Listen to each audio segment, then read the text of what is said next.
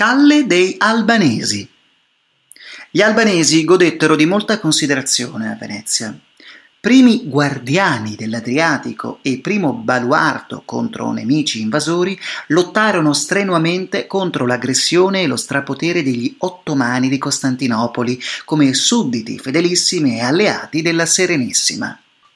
Vedove, orfani, clero e quanti riuscirono a lasciare le terre massacrate dalla guerra furono accolti in laguna, specie dopo l'estremo sacrificio della città di Scutari che aveva superato l'assedio del 1474 grazie anche alle virtù eroiche del comandante Antonio Loredan, ma che dovette soccombere al durissimo assedio del 1478-1479.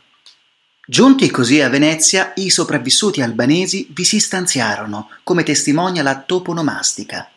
Una calle dei albanesi si incontra a San Marco, girando a sinistra subito dopo Ponte della Paglia, in riva degli Schiavoni e a San Polo.